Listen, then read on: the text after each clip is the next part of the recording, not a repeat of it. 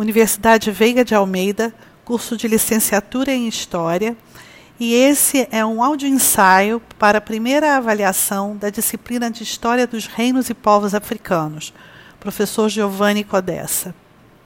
Meu nome é Hilda Marques de Andrade, aluna do sexto período, matrícula 201821000525.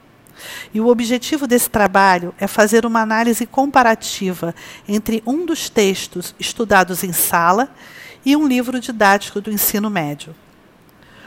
O livro didático que escolhi para essa análise é de 2016 e se chama História 1, Ensino Médio, terceira edição, dos autores Ronaldo Weinfas, Sheila de Castro Faria, Jorge Ferreira, Georgina Santos. O texto escolhido para esse áudio ensaio foi A Hominização Problemas Gerais, parte 1, de Y. Copens, incluso no livro didático História Geral da África 1, Metodologia e Pré-História da África, cujo editor é J. Kizerbo e se encontra nas páginas 447 até 480 desse livro. Trata-se de um texto que pertence a uma coleção organizada em 2010 pelo Comitê Científico Internacional da Unesco para a redação da História Geral da África e que representa um esforço real das academias do mundo inteiro de olhar para a África não mais apenas na forma eurocentrada, mas valorizando a oralidade e os estudos que partem do próprio continente africano. O texto que escolhi destaca as evidências do conceito de África como berço da humanidade, afirmando que tudo o que vai dar origem ao homem e nossa linha evolutiva tem o surgimento na África. O autor é Y. Coppens, francês, especialista em pré-história e autor de várias obras sobre a origem da humanidade, além de ser o subdiretor do Museu Nacional de História Natural de Paris. Ele destaca que os primeiros hominídeos eram nômades e percorriam os territórios em busca de caça, procurando sobreviver. Um desses hominídeos, que extrapolam o território africano, vai dar origem ao homem de Neandertal, que não volta em número significativo para dentro do, dentro do continente africano. Ele se espalha pelo Oriente Médio, pela Ásia e Europa. Ao mesmo tempo, na parte subsaariana, vai surgir o Homo sapiens, que também segue o fluxo de migração. Esse processo de se lançar em rotas de caça, de desenvolver algumas ferramentas, manejar as águas dos rios e o domínio sobre a agricultura e o fogo irão permitir que se tornem sedentários e ocupem lugares que antes eram inóspitos. A origem é única, mas acabou sofrendo modificações de fenótipo no intercurso da caminhada, no processo de adaptação e evolução. O berço de todos é a África, e saímos de lá em momentos diferentes em várias correntes migratórias. O domínio sobre o fogo e sobre os instrumentos fez com que esse hominídeo ocupasse também lugares de extremo frio e nesse processo, seu corpo também foi sofrendo modificações adaptativas. Os principais eventos tecnológicos que permitiram ao homem sobreviver, como a invenção de ferramentas, o domínio sobre a agricultura, criação de gado, organização social, mineração e o fogo, nasceram no continente africano.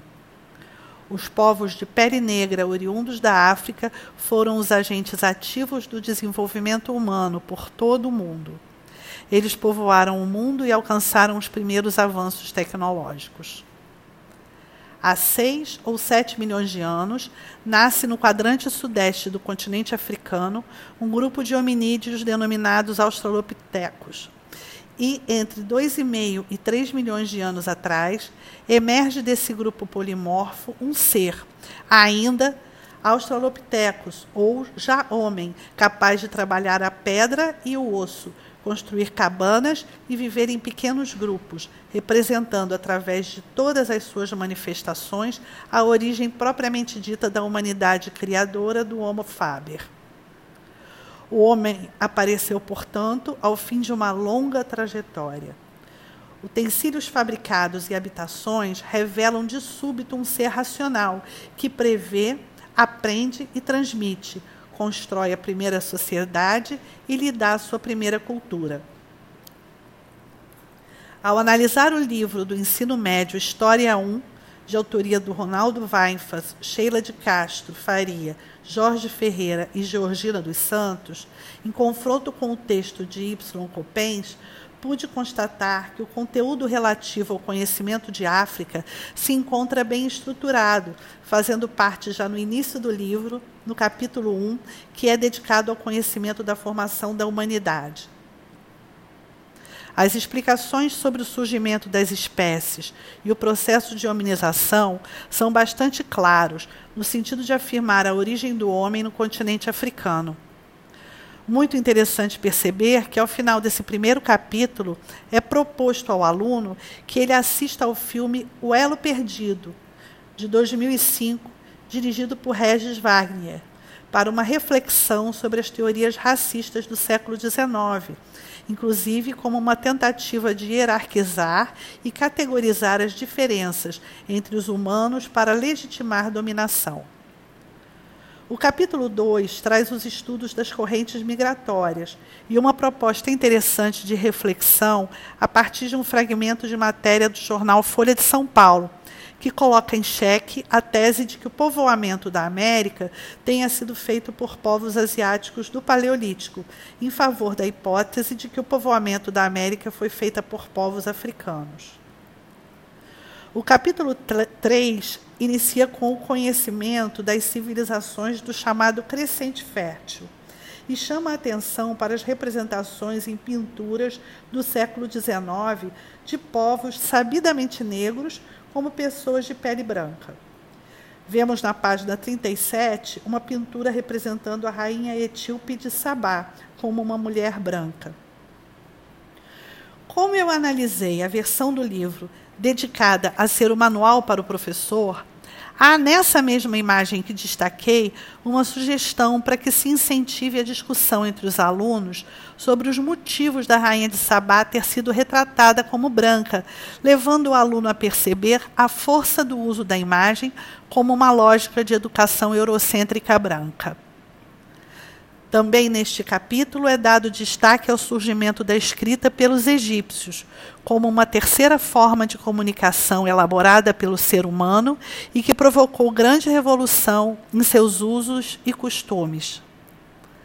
Na minha análise, chego à conclusão que esse é um livro que apresenta a África de forma não preconceituosa e sem a lógica da episteme eurocêntrica branca.